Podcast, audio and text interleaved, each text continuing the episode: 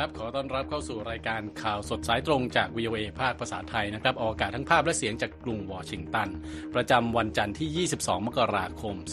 2567 ตามเวลาในประเทศไทยวันนี้มีผมทรงพศสุภาผล และคุณนิติการกำลังวันร่วมนำเสนอรายการ หัวข้อข่าวสำคัญมีดังนี้ครับทางการกาซาเผยชาวปาเลสไตน์เสียชีวิตแล้ว 25,000 คน เครื่องบินรัสเซียจากอู่ตะเภาตกในอัฟกานิสถานคาดรอดชีวิต 4 ราย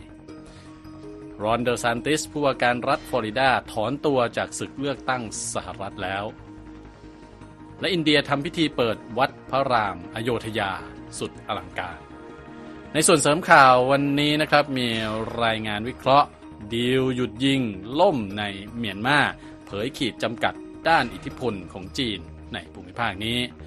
ส่งท้ายกันด้วยเรื่องที่ทางการนครนิวยอร์กห้ามขายของบนสะพานบรูกลินนะครับ สร้างความโอดครวญให้กับบรรดาพ่อค้าแม่ค้าที่นั่น ติดตามรายงานเหล่านี้ได้จาก VOA ภาคภาษาไทย กรุงวอชิงตันครับ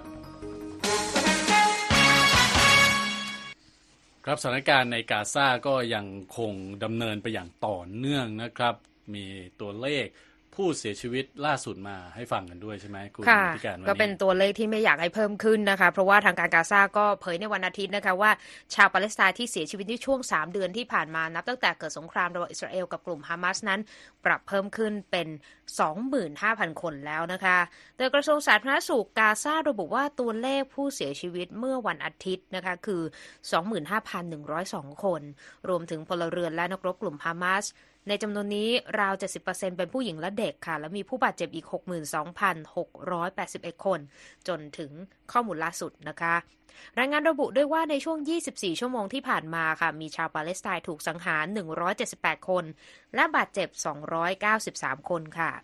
ทางรัฐมนตรีว่าการกระทรวงการต่างประเทศของอังกฤษแกรนด์ชัปส์ได้เปิดเผยในวันอาทิตย์นะคะว่าเป็นเรื่องที่น่าผิดหวัง ที่นายกรัฐมนตรีอิสราเอลเบนจามินเนทันยาฮูยังคงยืนกรานต่อต้านการจัดตั้งรัฐปาเลสไตน์โดยรัฐมนตรีรายนี้ยืนยันว่า แนวทางสองรัฐ คือหนทางเดียวที่จะแก้ปัญหาความขัดแย้งระหว่างอิสราเอลกับปาเลสไตน์ได้เมื่อวันเสาร์ค่ะนายกเนทันยาฮูบอกว่าตนจะไม่ประนีประนอมเรื่องที่อิสราเอลจะเข้าครอบครองฉนวนกาซาอย่างเบ็ดเสร็จ ซึ่งแตกต่างจากการจัดตั้งรัฐปาเลสไตน์นะคะ โดยเมื่อวันศุกร์ประธานาธิบดีสหรัฐโจไบเดนบอกว่า แนวทางสองรัฐมีหลายแบบ แล้วว่าตนได้พูดคุยกับนายกเนทันยาฮูเกี่ยวกับทางออกในการจัดตั้งรัฐปาเลสไตน์ที่มีรัฐบาลพลเรือนค่ะ โดยแถลงการณ์ของสำนักนายกรัฐมนตรีอิสราเอลระบุถึงเรื่องนี้ด้วยว่า จากการสนทนากับประธานาธิบดีไบเดนนายกเนทันยาฮูเน้นย้ำถึงนโยบายของตนที่ว่า เมื่อกลุ่มฮามาสถูกทำลายหมดสิ้นแล้ว อิสราเอลจะเป็นผู้ผู้ควบคุมความมั่นคงของกาซาเพื่อรับประกันว่ากาซาจะไม่สร้างภัยคุกคามต่ออิสราเอลอีก ซึ่งเป็นเงื่อนไขที่แตกต่างจากความต้องการจัดตั้งรัฐปาเลสไตน์นะคะ ขณะเดียวกันเนทันยาฮูกำลังเผชิญแรงกดดันภายในประเทศที่ต้องการให้เขาเร่งหาทางช่วยเหลือตัวประกันที่เหลือออกมา จากการควบคุมของกลุ่มฮามาสค่ะ อดีตผู้บัญชาการกองทัพอิสราเอล กาดีไอเซนคอตหนึ่งในสมาชิกคณะกรรมาการด้านสงครามของอิสราเอลบอกว่าการหยุดยิงคือหนทางเดียวที่จะนำไปสู่การปล่อยตัวประกัน ซึ่งถือเป็นการวิพากษ์วิจารณ์ต่อแนวทางของเนทันยาฮูที่จะไม่หยุดการโจมตี จนกว่ากลุ่มฮามาสจะถูกทำลายจนหมดสิ้นค่ะคุณทรงพจน์ ครับขณะเดียวกันนะครับก็มีความกังวลว่าสงครามอิสราเอลฮามาสจะลุกลาม ไปยังพื้นที่อื่นในตะวันออกกลางนะครับ โดยล่าสุดทางอิหร่านรายงานว่าเกิดการโจมตีใส่อาคารที่พักอาศัยแห่งหนึ่งในกรุงดามัสกัสซีเรียเมื่อวันเสาร์นะครับทำให้มีผู้เสียชีวิต 5 คน ซึ่งเป็นสมาชิกกองกำลังพิทักษ์ปฏิวัติอิสลามของอิหร่าน ร้อมยืนยันนะครับทางอิหร่านยืนยันว่าจะล้างแค้นต่ออิสราเอล ซึ่งเชื่อว่าเป็นผู้ก่อเหตุในครั้งนี้ สื่อโทรทัศน์ของซีเรียรายงานว่าอาคารที่ถูกโจมตีนั้น ตั้งอยู่ในย่านที่มีสถานทูตของหลายประเทศด้วยนะครับอย่างไรก็ตามยังไม่มีท่าทีจากทางการอิสราเอลในเรื่องนี้แต่อย่างใดนะครับ ข้ามไปที่ยูเครนบ้างนะครับ คุณนิติการค่ะหัวหน้าเขตปกครองดอนเนสนะครับ ซึ่งรัสเซียครอบครองอยู่ ได้เปิดเผยเมื่อวันอาทิตย์ว่าเกิดเหตุโจมตีตลาดแห่งหนึ่งนะครับในชุมชนที่ทำให้มีผู้เสียชีวิตอย่างน้อย 25 คน และบาดเจ็บอีกจำนวนมาก ในจำนวนนี้เป็นเด็ก 2 คนนะครับเดนิสพูชิลิน หัวหน้าเขตปกครองดอแนตสก์ ที่ได้รับการแต่งตั้งโดยรัสเซียกล่าวว่า มีการโจมตีด้วยกระสุนปืนใหญ่หลายครั้งนะครับ เชื่อว่าถูกยิงมาจากพื้นที่ของยูเครน โดยทางรัสเซียนั้นออกมากล่าวหาว่ายูเครนอยู่เบื้องหลังการโจมตีที่ชุมชน เท็กซ์ติลซิกแห่งนี้นะครับ กระทรวงการต่างประเทศรัสเซียมีแถลงการณ์ประณามว่าการโจมตีครั้งนี้เป็นการกระทำที่ป่าเถื่อนของผู้ก่อการร้ายโดยยูเครน และเสริมว่าเป็นอาวุธที่ได้รับมาจากชาติตะวันตกนอกจากนี้รัสเซียบอกด้วยว่าการก่อการร้ายโดยรัฐบาลกรุงเคียฟนี้ คือการแสดงให้เห็นชัดเจนว่ายูเครนไม่มีความปรารถนาทางการเมือง ที่จะสร้างสันติภาพและยุติความขัดแย้งด้วยวิธีทางการทูตนะครับ เขตปกครองดอนเนสนั้นคือหนึ่งในสี่เขตปกครองทางภาคตะวันออกและภาคใต้ของยูเครนที่รัสเซียยึดครองและอ้างเป็นกรรมสิทธิ์ เมื่อช่วงปลายปี 2022 ซึ่งก็ก่อให้เกิดเสียงประณามไปทั่วโลก นั่นเองนะครับคุณนิติการ ค่ะอีกด้านหนึ่งนะคะ ทางประธานาธิบดียูเครนโวโลดิเมียเซเลนสกี้ออกมาแสดงความกังวลต่อความเป็นไปได้ที่อดีตประธานาธิบดีสหรัฐโดนัลด์ทรัมป์อาจจะชนะการเลือกตั้งและกลับมาดำรงตำแหน่งผู้นำสหรัฐอีกครั้งนะคะ โดยบอกว่าคำพูดของทรัมป์ที่ว่าตนสามารถยุติสงครามในยูเครนได้ใน 24 ชั่วโมงนั้นเป็นอันตรายอย่างยิ่งนะคะเซเลนสกี้ให้สัมภาษณ์กับสื่อ Channel 4 News ของอังกฤษเมื่อวันศุกร์ที่แล้วค่ะว่าตนขอเชิญทรัมป์ซึ่งมีคะแนนนำหน้าผู้สมัครจากพรรครีพับลิกันคนอื่นๆ ในตอนนี้ให้มาเยือนกรุงเคียฟ และขอให้ทรัมป์ช่วยทำตามที่ได้พูดหาเสียงไว้ให้ได้ นั่นคือการยุติสงครามยูเครนภายใน 24 ชั่วโมง ผู้นำยูเครนแสดงความกังวลด้วยว่าหากทรัมป์ชนะการเลือกตั้งได้เป็นผู้นำสหรัฐ แนวทางการเจรจาสันติภาพของทรัมป์อาจนำไปสู่การสูญเสียครั้งใหญ่ของยูเครนต่อรัสเซียนะคะ ที่ผ่านมาทรัมป์เน้นย้ำว่าตนอยู่ในจุดที่สามารถเจรจาต่อรองให้สงครามระหว่างรัสเซียกับยูเครนยุติลงได้ เนื่องจากตนมีความสัมพันธ์ที่ดีกับทั้งผู้นำรัสเซียและยูเครน ทั้งนี้ตลอดเส้นทางการเมืองของโดนัลด์ทรัมป์เขากล่าวยกย่องประธานาธิบดีวลาดิเมียร์ปูตินแห่งรัสเซียมาหลายครั้งนะคะ รวมทั้งหลังจากที่รัสเซียรุกรานยูเครนเมื่อเดือนกุมภาพันธ์ ปี 2022 ด้วยค่ะ คุณทรงพจน์ครับข่าวต่อไปก็ยังเป็นเรื่องที่เกี่ยวกับรัสเซีย แต่ก็มีส่วนที่เกี่ยวกับ เมืองไทยด้วยค่ะนะครับเป็นเรื่องของเออเครื่องบินตกนะฮะในอัฟกานิสถาน โดยหน่วยงานตรวจสอบด้านการบินของรัสเซียเปิดเผยในวันอาทิตย์ว่ามีผู้รอดชีวิต 4 คนนะครับจากเหตุการณ์เครื่องบินเช่าเหมาลำตกในอัฟกานิสถานนะครับขณะเดินทางจากสนามบินอู่ตะเภาไปเอ่อกรุงมอสโกของรัสเซียนะครับอ้างอิงจากข้อมูลของสถานทูตรัสเซียในอัฟกานิสถานครับ เจ้าหน้าที่ตาลิบันในจังหวัดบาดักชานของอัฟกานิสถานนะครับรายงานว่าผู้รอดชีวิตทั้ง 4 คนขณะนี้อยู่ในการดูแลของรัฐบาลตาลิบันแล้ว หลังจากที่ได้ส่งเจ้าหน้าที่เข้าไปในจุดที่เครื่องบินตกนะครับ พร้อมยืนยันด้วยว่าผู้โดยสารอีก 2 คนเสียชีวิตโฆษกตาลิบันซาบิอุลลาห์มูจาฮิดระบุนะครับว่านักบินคือหนึ่งใน4ของผู้รอดชีวิตครั้งนี้นะครับ และทีมสืบสืบสวนของรัฐบาลตาลิบันก็ยังคงเดินหน้าภารกิจค้นหาและกู้ภัยต่อไป เครื่องบินเช่าเหมาลำด้านการแพทย์นะครับ รุ่น Dassault Aviation AMPA Falcon 10 ผลิตในฝรั่งเศสนะครับ และจดทะเบียนในรัสเซีย เดินทางออกจากสนามบินอูตะเภา มุ่งหน้าไปกรุงมอสโก พร้อมผู้โดยสาร 6 คนแต่เกิดหายไปจากจอเรดาร์ขณะอยู่เหนืออัฟกานิสถานนะครับตามรายงานของหน่วยงานด้านการบินของรัสเซีย ตำรวจอัฟกันเปิดเผยว่าได้รับรายงานเหตุเครื่องบินตกที่จังหวัดบาดักชานทางภาคเหนือ อยู่ในเขตหุบเขาห่างไกลด้วยนะครับ คุณนิติการ ค่ะ ก่อนหน้านั้นนะครับ ประมาณ 25 นาที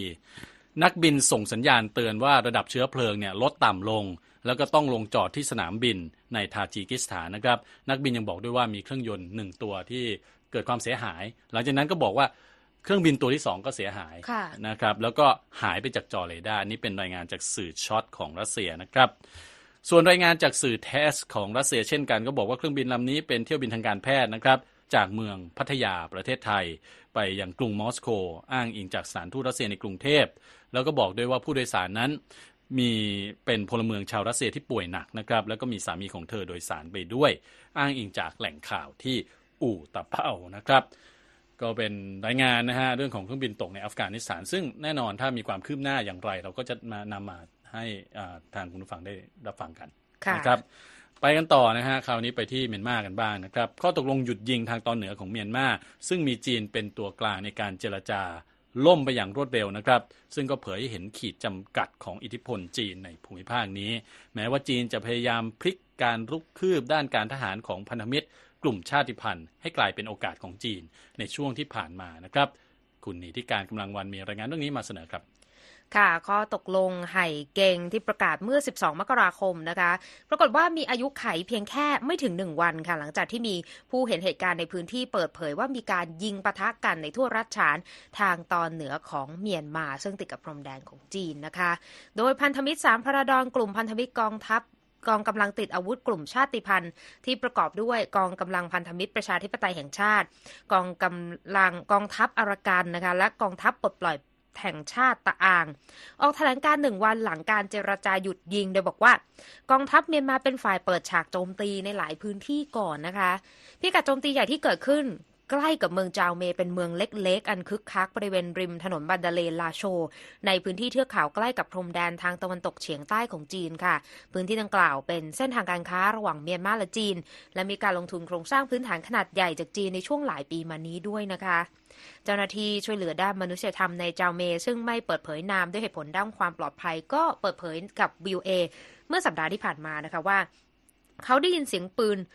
รัวต่อสู้ร่วมชั่วโมง ในช่วงเช้าหลังจากข้อตกลงหยุดยิงมีผลบังคับใช้ โดยบอกว่ามันเป็นเหตุยิงกราด และว่าชาวบ้านเริ่มหลบหนีเพื่อความปลอดภัย หลังการประทะกันของทั้งสองฝั่งในเมืองดังกล่าว แถลงการล่าสุดจากพันธมิตรสามพระดอในอีกหนึ่งสัปดาห์ต่อต่อมาก็มีการกล่าวถึงการโจมตีอย่างต่อเนื่องจากกองทัพเมียนมา ซึ่งรวมถึงการโจมตีทางอากาศถึง 16 ครั้งในหมู่บ้านหลายแห่งในรัฐฉาน ผู้เห็นเหตุการณ์ในพื้นที่ก็ยืนยันการโจมตีทางอากาศหลายครั้งกับทางวิวเอนะคะครับพันธมิตรสามพระดอนกล่าวหากองทัพเมียนมาว่าล้มเหลวในการบรรลุข้อตกลงหยุดยิง ซึ่งเป็นความพยายามครั้งที่ 3 แล้วในการเจรจานับตั้งแต่เดือนธันวาคมที่ผ่านมา ซึ่งส่วนใหญ่มีจีนเป็นตัวกลางนะคะทางโฆษกรัฐบาลทหารเมียนมา ระบุว่ารายงานการละเมิดข้อตกลงหยุดยิงนั้นเป็นคำกล่าวที่ไม่ถูกต้อง และว่ารัฐบาลทหารเมียนมามีแผนที่จะหารือเพิ่มเติม และมีการสร้างข้อตกลงหยุดยิงที่แข็งแกร่งขึ้น และยังจะหารือเพิ่มเติมกับจีนในการกลับมาเปิดพรมแดนการค้าระหว่างกันด้วย ทั้งนี้วิวเอยังไม่สามารถติดต่อสำนักโฆษกรัฐบาลทหารเมียนมา เพื่อขอความเห็นเกี่ยวกับแถลงการของพันธมิตร กองกำลังกลุ่มชาติพันธุ์นี้ได้นะคะ ขณะที่ข้อมูลล่าสุดเมื่อวันศุกร์ที่ผ่านมานี้ ยังไม่มีแถลงการอย่างเป็นทางการจากรัฐบาลทหารเมียนมาเกี่ยวกับความเคลื่อนไหวทางการทหารล่าสุดบริเวณพรมแดนนี้แต่อย่างใดค่ะคุณทรงพจน์ครับ ความเห็นนักวิเคราะห์นะฮะเกี่ยวกับประเด็นที่เกิดขึ้นก็คือการล่มสลายลงอย่างรวดเร็วของข้อตกลงหยุดยิงเนี่ยสะท้อนให้เห็นอะไรบ้างคุณนิติการ สิ่งที่บรรดานักวิเคราะห์มองนะคะ โดยผู้เชี่ยวชาญด้านจีนและเมียนมาต่านโซนาย บอกกับวิวเอนะคะว่าผลประโยชน์หลักของการเจรจาสันติภาพเมียนมาที่เกิดขึ้นนั้น อยู่บนความต้องการของจีน ในการกลับมาเปิดเส้นทางการค้าระหว่างเมียนมา และมณฑลยูนานเป็นหลัก โดยผู้เชี่ยวชาญด้านจีนและเมียนมาท่านนี้ก็เสริมว่ามุมมองของจีนที่เห็นว่า การจัดการกับเมืองที่อยู่บนเส้นทางการค้าระหว่างจีน และเมืองในเมียนมาอย่างมันดาเลลาโช ด้วยวิถีทางคือใช้รถแมพเดียวกับเมืองล้าวกายนั้นอาจจะสามารถช่วยเปิดเส้นทางการค้าให้กับจีนได้นะคะ อย่างไรก็ตามรัฐบาลทหารเมียนมาจะตอบรับความช่วยเหลือของจีนหรือไม่นั้น เรื่องนี้ยังอยู่ในพื้นที่ที่เป็นประเด็นคำถามอยู่ เพราะครับว่าถ้าเมืองลาโชนั้นเต็มไปด้วยกองทัพแล้วแล้วก็การต่อสู้อันดุเดือดในพื้นที่ก็คือเป็นสิ่งที่หลีกเลี่ยงไม่ได้อย่างแน่นอน ทีนี้พูดถึงเมืองล้าวกายนิดหนึ่งเป็นเมืองพรมแดนเมียนมาที่ ติดกับจีนก็คือมีอืมชื่อเสียงเรื่องการพันนัน เรื่องอาชญากรรมไซเบอร์ อยู่ในการครอบครองของพันธมิตรสามพระดอนเมื่อ 5 มกราคมนะคะ หลังจากเดินหน้าปฏิบัติการ 1027 เมื่อเดือนตุลาคมปีที่แล้ว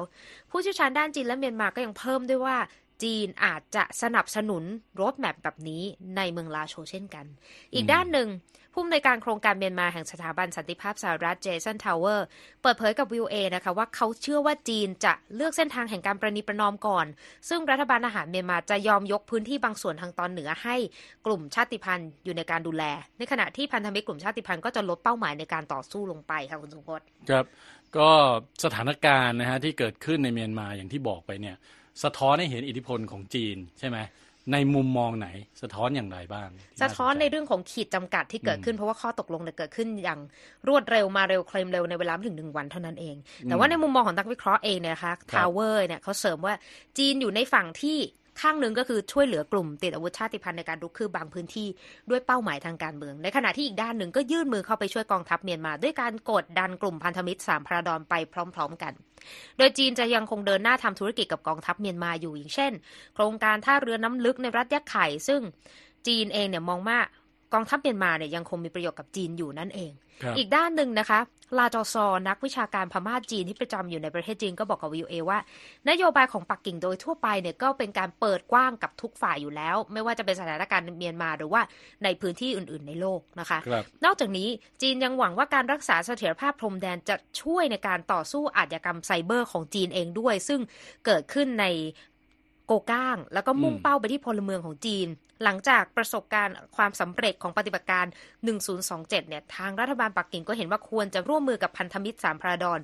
ในการเข้าจัดการกับนักต้มตุ๋นเหล่านี้ เพราะว่าผู้เชี่ยวชาญด้านจีนและเมียนมานะคะ ก็บอกว่าจีนเห็นความจริงก็คือ แก๊งอาชญากรรมไซเบอร์เนี่ยได้รับการปกป้องจากกองทัพเมียนมา ก็เลยยากที่จะทำให้ควบคุมกลุ่มเหล่านี้ หรือว่ากวาดล้างกลุ่มเหล่านี้ไปได้นะคะแต่ในทัศนะของทาวเวอร์บอกว่า ผลประโยชน์ของจีนในภูมิภาคนี้โดยรวมเนี่ยมันกว้างไกลกว่าการกวาดล้างขบวนการอาชญากรรมอืมไซเบอร์ ครับ เพราะว่า จีนเองเนี่ยนะคะมองถึงความมั่นคงด้านพลังงานของจีน เรื่องของก๊าซธรรมชาติที่เมียนมาส่งไปในรูปแบบของท่อขนส่งก๊าซธรรมชาตินะคะ ให้กับสี่มณฑลทางตะวันตกเฉียงใต้ของจีนนั้น กระตุ้น GDP ในพื้นที่มณฑลยูนานอย่างมีนัยสำคัญนั่นเอง และยังมีอีกหลายโครงการที่ได้กล่าวไปก่อนหน้านี้ เรื่องท่าเรือน้ำลึกหรือว่าโครงการ โครงสร้างพื้นฐานอีกหลายอย่างในพื้นที่ตอนเหนือของเมียนมานะคะ อย่างเช่น เขื่อนไฟฟ้าพลังน้ำเยวานะคะ ซึ่งยังไม่แล้วเสร็จ เรื่องนี้รัฐบาลทหารเมียนมาก็เพิ่งกลับมาฟื้นโครงการ เพราะฉะนั้นนี่จึงเป็นเหตุผลว่าทำไมจีนถึงผลักดัน ทั้งในฝั่งของการช่วยเหลือกลุ่มติดอาวุธชาติพันธุ์และอีกด้านหนึ่งก็พยายามที่จะหารือกับกองทัพเมียนมาไปพร้อมกันค่ะครับฟังแล้วนี่ค่อนข้างที่จะซับซ้อนมากเลยนะสำหรับเรื่องของจีน เรื่องของอิทธิพลในภูมิภาคนี้ ความขัดแย้งในเมียนมา เพราะว่า ลามไปถึงเรื่องของการเมืองในใช่ภูมิภาคนะครับ ภูมิรัฐศาสตร์ อาชญากรรมไซเบอร์นะฮะใช่เรื่องของความมั่นคงทางพลังงานคือแบบซับเป็นประซ้อเด็นนใช่จริง ๆ นะฮะก็ใครที่ต้องการจะอ่านรายงานชิ้นนี้นะครับ เป็นรายงานวิเคราะห์ก็เข้าไปได้ที่เว็บไซต์ voa thai com นะครับ นอกจากนี้ติดตามเราได้ทั้งทางสื่อสังคมออนไลน์ต่าง ๆ นะครับ ไม่ว่าจะเป็น Facebook Instagram X แล้วก็ YouTube ด้วยครับ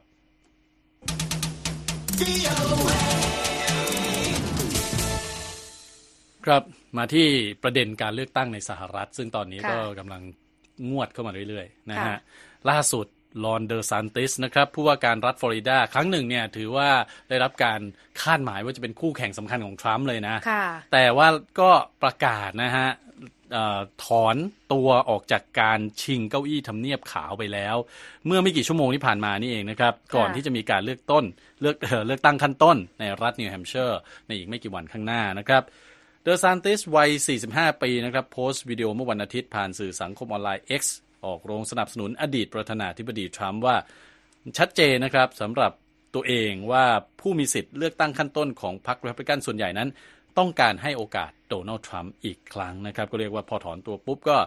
endorse หรือว่าสนับสนุนทรัมป์เลยค่ะการถอนตัวของเดอซานติสนะครับทำให้ตอนนี้ภายในพรรครีพับลิกันจะเหลือเพียงอดีตประธานาธิบดีทรัมป์และนิกกี้เฮลีนะครับอดีตทูตสหรัฐประจำสหประชาชาติ ที่จะขับเคี่ยวกันเพื่อเป็นตัวแทนพรรคลงชิงชัยเป็นประธานาธิบดีสหรัฐนะครับ อย่างไรก็ตามนักวิเคราะห์การเมืองก็บอกว่าสิ่งนี้จะเป็นประโยชน์ให้แก่ทรัมป์มากกว่านิกกี้เฮลีแน่นอนนะฮะ แอนดรูสมิธผู้อำนวยการ University of New Hampshire Survey Center บอกนะครับว่าในรัฐนี้คือรัฐนิวแฮมป์เชียร์เนี่ยผู้สนับสนุนเดอร์ซานติสราว 2 ใน 3 เลือกทรัมป์เป็นตัวเลือกที่ 2 นะครับ ยิ่งไปกว่านั้นผู้มีสิทธิเลือกตั้งที่สนับสนุนเดอร์ซานติสส่วนใหญ่ก็มีแนวโน้มที่จะหันไปเลือกตัวแทนที่เดอร์ซานติสให้การสนับสนุนนั่นก็คือทรัมป์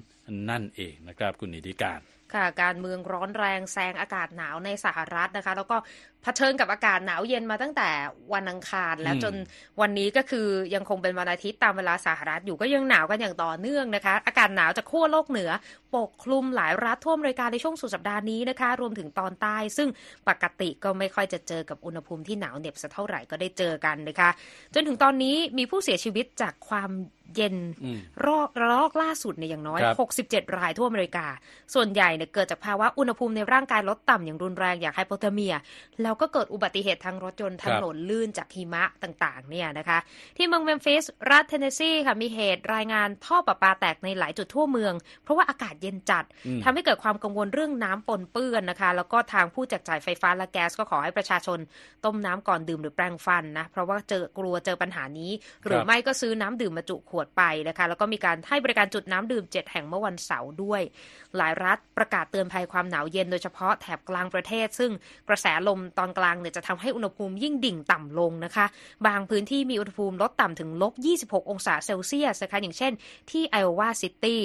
ทางตะวันออกเฉียงเหนือปกคลุมด้วยหิมะหนาค่ะอย่างที่นครนิวยอร์กและกรุงวอชิงตัน ส่วนที่รัฐเวอร์มอนต์อุณหภูมิก็ติดลบ 28 องศาเซลเซียสในบางแห่งนะคะเทนเนสซีมีผู้เสียชีวิต 26 รายเป็นชาย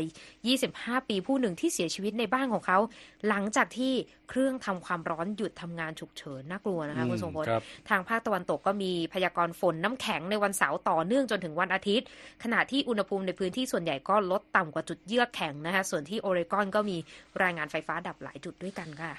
ครับก็คือที่น่าแปลกคือส่งผลกระทบทั่วประเทศเลยตั้งแต่ใช่ภาคตะวันออกไปถึงภาคตะวันตกค่ะภาคเหนือภาคใต้ก็ส่งผลกระทบด้วยนะฮะค่ะแล้วก็ความเย็นความหนาวเย็นก็ยังจะปกคลุมอีกหลายวันนะฮะ ก่อนที่มีการคาดการณ์ว่าในช่วงปลายสัปดาห์นี้ ก็อากาศอาจจะอบอุ่นลง นะครับค่ะก็ต้องกลับมาเลขสองหลักอีกครั้ง ใช่ใช่อะคราวนี้ข้ามไปที่อินเดียบ้างนะครับ มีเทศกาลใหญ่นะครับเป็นพิธีเปิดเอ่อวัดพระรามที่เมืองอโยธยานะครับ โดยนายกรัฐมนตรีอินเดียนเรนทราโมดี เตรียมทำพิธีเปิดวัดพระรามแห่งนี้นะครับในวันจันทร์ ซึ่งชาวฮินดูเชื่อนะครับว่าสถานที่ก่อสร้างวัดพระรามเนี่ยเป็นสถานที่ประสูติของพระราม การก่อสร้างวัดพระรามถือเป็นหัวใจสำคัญของคำมั่นที่พรรคภารติยะชนตาของนายกรัฐมนตรีโมเดโมดีนะครับได้ให้สัญญาไว้กับประชาชนชาวฮินดู แล้วก็มีขึ้นก่อนที่จะมีการเลือกตั้งในอินเดียอีกเพียงไม่กี่เดือนนะฮะคือเดือนพฤษภาคม โดยโมดีก็มีแผนจะลงเลือกตั้งเป็นสมัยที่ 3 ด้วย ชาวฮินดูเชื่อนะครับวิธีเปิดวัดพระรามแห่งนี้คือจุดสูงสุดของการปกครองของผู้นำฮินดูนะครับหลังจากที่ตกอยู่ภายใต้อิทธิพลของศาสนาอิสลาม และการล่าอาณานิคมของชาติตะวันตก หลายร้อยปีที่ผ่านมานะครับสถานที่ก่อสร้างวัดแห่งนี้เคยตกอยู่ในความขัดแย้งทางศาสนาในช่วงหลายสิบปี เกิดเป็นความรุนแรงระหว่างชาวฮินดู กับชาวมุสลิมเมื่อปี 1992 นะครับนำไปสู่การทำลายสุเหร่าที่เคยตั้งอยู่ที่แห่งนี้มาตั้งแต่ศตวรรษที่ 16 แต่เมื่อปี 2019 นะครับศาลสูงอินเดียมีคำตัดสินมอบที่ดินตรงนี้ให้แก่ชาวอินดู และย้ายสถานที่ก่อสร้าง สุเหร่าอิสลามไปที่อื่นนะครับ ห่างจากที่เดิมประมาณ 25 กิโลเมตร คาดว่าจะมีประชาชนเข้าร่วมในพิธีเปิดในวันจันทร์นะครับ หลายพันหลายหมื่นคนทีเดียวคุณนิติการค่ะทั้งเอ่อผู้นำภาคธุรกิจ แล้วก็ผู้นำศาสนาฮินดูจากทั่วประเทศก็จะเข้าร่วมด้วยนะครับมูลค่าการก่อสร้างโครงการนี้นะครับมีรายงานว่าสูงถึง 181 ล้านดอลลาร์ ที่สำคัญคือมาจากเงินบริจาคในประเทศทั้งหมดนะครับ คุณนิติการ ค่ะอ่าคุณผู้ฟังกำลังรับฟังข่าวสดสายตรงจาก VOA ภาคภาษาไทยนะครับ เดี๋ยวไปฟังรายงานบันเทิงบ้างนะครับต่อไป ครับ ค่ะ ไปดูอันดับหนังทำเงินสหรัฐนะคะ ดูแล้วตกใจคล้ายกับสัปดาห์ที่แล้วแบบถอดมาเลยนะคะ Mean Girls ค่ะ ยังแรงดีไม่มีตกนะคะ ครองแชมป์อันดับหนึ่งนะคะ เพราะว่าท่ามกลางอากาศอากาศหนาวเนี่ยยังไม่มีใครที่จะทำสถิติให้เปลี่ยนแปลงไปได้แล้วคุณทรงพจน์เพราะว่า หนังทำเงินสูงสุดสิอันดับแรกเนี่ยทำรายได้รวมกันแค่ 51 ล้านดอลลาร์เท่านั้นอ๋อ Mean Girls เนี่ยนำมาเป็นอันดับหนึ่งนะคะ ก็ออกฉายไปแล้วมากกว่า 50 ล้านดอลลาร์ในแง่ของรายได้นะสองสัปดาห์ มากกว่าภาคแรกที่ทำเอาไว้เมื่อปี 2004อีกด้วยนะคะ นอกจากนี้อันดับ2ค่ะก็คือ The Beekeeper ค่ะ หนังบู๊ของเจสันสเต t ทมรับประกันความดูเดเผ็ดมันนะคะ เก็บรายได้ไปอีก 8 ล้าน5แสนดอลลาร์ในสัปดาห์ที่ 2 อันดับ 3 นะคะ Wonka ค่ะ เก็บค่าขนมไปอีก 6 ล้าน4แสนดอลลาร์ แล้วก็ rom-com Anyone But You ค่ะ ก็ rom-com แนวเซ็กซี่นะคะ ขยี้ใจที่อันดับ 4 ที่รายได้ 5 ล้าน4แสนดอลลาร์ในสัปดาห์ที่ 5 และอันดับ 5 เป็นแอนิเมชันนะคะ Migration นะคะ นกอพยพ ท่ามกลางอากาศหนาวก็ยังไปต่อกันได้ในอันดับอืม5ที่รายได้ 5 ล้าน3แสนดอลลาร์ค่ะ คุณทรงพลครับไปส่งท้ายกันนะฮะ เป็นเรื่องของพ่อค้าแม่ค้านะครับ ที่สะพานบรุกลินในนิวยอร์กซึ่งตอนนี้ต้องบอกว่าประสบความยากลำบาก เนื่องจากกฎหมายใหม่ที่ห้ามขายสินค้าบนสะพานแห่งนี้มีผลบังคับใช้แล้วนะครับ คุณธัญพรสุนทรวงศ์มีรายงานจากผู้สื่อข่าวนีน่าวิชเนว่ามาเสนอครับ สะพานบรุกลินเคยมีการวางขายสินค้ามากมาย เช่นหมวกเบสบอล ตุ๊กตา กระเป๋าผ้าแคนวาส และขนมขบเคี้ยวต่างๆ แต่ในตอนนี้ไม่มีการวางขายสินค้าเหล่านี้อีกต่อไป เพราะนิวยอร์กเริ่มบังคับใช้กฎใหม่ ซึ่งห้ามการค้าขายตามทางเดินที่เก่าแก่ และเป็นที่นิยมสำหรับนักท่องเที่ยวแห่งนี้ค่ะ ตามข้อมูลของ Metropolitan Transport Authority ระบุว่า ในแต่ละวันมีคนเดินเท้าราว 10,000 คน ที่เดินข้ามสะพานบรุกลิน ส่วนในช่วงวันหยุดสุดสัปดาห์และช่วงวันหยุดต่างๆ ตัวเลขนี้จะสูงถึง 30,000 คน แต่ในช่วงไม่กี่ปีที่ผ่านมาเจ้าหน้าที่กล่าวว่า มีผู้ค้าขายมากเกินไป และนายกเทศมนตรีเอริกอดัมส์ กล่าวว่าทางเมืองจำเป็นต้องหาทางรับมือกับปัญหานี้ค่ะ It's a public safety issue. People were jumping over the bridge onto the นายก bike เทศมนตรีอดัมส์กล่าวว่า เรื่องนี้เป็นปัญหาด้านความปลอดภัยในพื้นที่สาธารณะ เนื่องจากมีผู้คนกระโดดข้ามสะพานเข้าไปที่ทางสำหรับปั่นจักรยาน เพราะมีสิ่งกีดขวางอยู่ค่ะ I'm trying to keep my life is keep going. I, I try to pay my bill. So when I lose เอ็มดีรามันซึ่งเป็นพ่อค้าขายฮอทดอกบนสะพานบรุกลินมาตั้งแต่ปี 2008 โดยมีใบอนุญาตหลายใบที่ออกโดยกระทรวงสาธารณาสุขและสุขภาพจิตของนิวยอร์กกล่าวว่า เขาพยายามที่จะดำรงชีวิตในเมืองนี้ พยายามรับผิดชอบค่าใช้จ่ายต่างๆ แต่ถ้าเขาตกงานแล้วลูกสองคนจะทำอย่างไร แล้วตัวเขากับภรรยาจะเป็นอย่างไรต่อไปนะคะส่วนแพทริกเดลามอร์เป็นทั้งพ่อค้าและทหารผ่านศึกของกองกำลังรักษาการชายฝั่งสหรัฐ โดยในการยื่นขอใบอนุญาตค้าขายนั้น ทหารผ่านศึกจะได้รับสิทธิประโยชน์บางประการค่ะ Now the mayor is cutting off veterans' only way to make a living. Like I, I'll เขากล่าวว่า survive fine. ตอนนี้นายกเทศมนตรีกำลังตัดหนทางเดียวในการหาเลี้ยงชีพของบรรดาทหารผ่านศึก ตัวเขาเองคงจะเอาตัวรอดได้ แต่ทหารผ่านศึกบางคนมีอาการ PTSD ขั้นรุนแรง เนื่องจากการสู้รบและสงคราม และตอนนี้พวกเขากำลังจะถูกไล่ออกจากงาน ซึ่งเป็นเพียงงานเดียวของพวกเขาด้วยค่ะ We're gonna ครับเรื่องของพ่อค้าแม่ค้านะครับได้รับผลกระทบจากกฎหมายใหม่ในนครนิวยอร์กค่ะนะครับส่งท้ายข่าวสดสายตรงจาก VOA ภาคภาษาไทยกรุงวอชิงตันวันนี้ ผมทรงพจน์สุภาผลและคุณนิติการกำลังวันต้องลาไปก่อน สวัสดีครับ สวัสดีค่ะ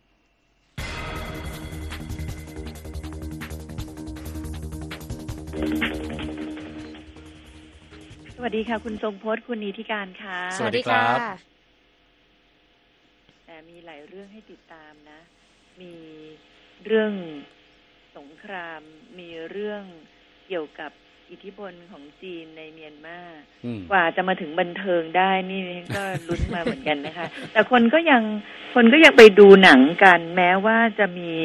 มันมีสภาพอากาศในบางรัฐที่รุนแรงโอ้โห ฟังดูแล้วฮีตเตอร์ไม่ทำงานแล้วเสียอืมชีวิตในบ้านเขาบอกเป็นบ้านเคลื่อนที่ที่เขาอยู่ด้วยใช่ไหมคะ ที่เป็นผู้ชายอายุ 25 ปี ใช่ครับ เป็นโมบายโฮมก็คือเป็นเป็นบ้านซึ่งเอ่อจริง ๆ ก็จะจะไม่ใช่ไม่เชิงเป็นบ้านเคลื่อนที่ เพราะว่าจะเป็นเหมือนกับจะว่าอยู่ที่นี่นั่นเลย มีมีที่อือฮึ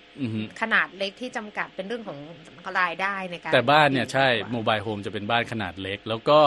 ฮีเตอร์ที่เขาใช้ตามตามข่าวเนี่ยไม่ใช่เป็นฮีเตอร์ติดบ้าน แต่เป็นฮีเตอร์แบบแบบซื้อมาแบบตั้งตั้งเสียบเอปลั๊งกเสียบค่ะปลั๊กเอง แล้วก็ดับไปเฉยอืมๆแล้วก็เสียชีวิตคือตำรวจไปถึงเนี่ยบอกว่าผนังบ้านเนี่ยเป็นน้ำแข็งจับหมดเลยเออ น่าเป็นห่วงบ้ามาก แล้วผู้เสียชีวิตนี่หลายสิบนับร้อยแล้วยังอืมคะตอนนี้คือยู่ในช่วงที่เราเรามีช่วงอุณหภูมิต่ำนี้นานแค่ไหนละคะ ก็เริ่มต้นถ้าที่กรุงวอชิงตันก็คือเริ่มเผชิญกันตั้งแต่เมื่อวันอังคารที่ผ่านมาที่มีหิมะตกแล้วนะคะใช่แล้วก็มีการตกซ้ำอีกในค่ะช่วงวันศุกร์ที่ผ่านมาแล้วทีนี้ในวันเสาร์ที่ผ่านมาก็คือเจอกับอากาศอากาศที่เย็นจัดก็คือติดลบเนี่ยระดับอาจจะแค่ลบ 8 องศาเซลเซียส แต่ว่าความรู้สึกเนี่ยเหมือนกับลบ 15 องศาอืมเซลเซียสนะคะ ออกไปนี่คือต้องเย็นวอร์มมากรถนานๆ แล้วก็ มีความเสี่ยงเรื่องของถนนลื่นอุบัติเหตุและต่างๆ ผู้เสียชีวิตด้ตอนนี้รู้สึก 60 กว่าคน 67 ราย ส่วนใหญ่เนี่ยเป็นรัฐทางภาคใต้นะครับ คุณธีรรัตน์เพราะว่ารัฐทางภาคใต้เนี่ยการรัปบกติมือเนี่ยจะไม่ค่อยมีฮีเตอร์ หรือว่าอะไรใช่ที่รับมือกับอากาศหนาวพวกนี้ดังนั้นเนี่ยผู้คนประชาชนเนี่ยก็เลยยังไม่ไม่รู้ว่าจะต้องรับเพราะมันตัวคืออย่างคไรวามหนาวแบบเฉียบพลันนะคะอือฮึคุณธีรรัตน์เพราะฉะนั้นการเตรียมการเนี่ยอาจจะจะไม่เพียงพอเมื่อเทียบกับคนที่เจอกับอากาศหนาวเป็นประจำในพื้นที่อื่น ๆ ของอเมริกาค่ะ ใช่ค่ะ น่าเห็นใจมาก เอาละค่ะ ติดตามกันต่อวันนี้ขอบคุณเรื่องราวที่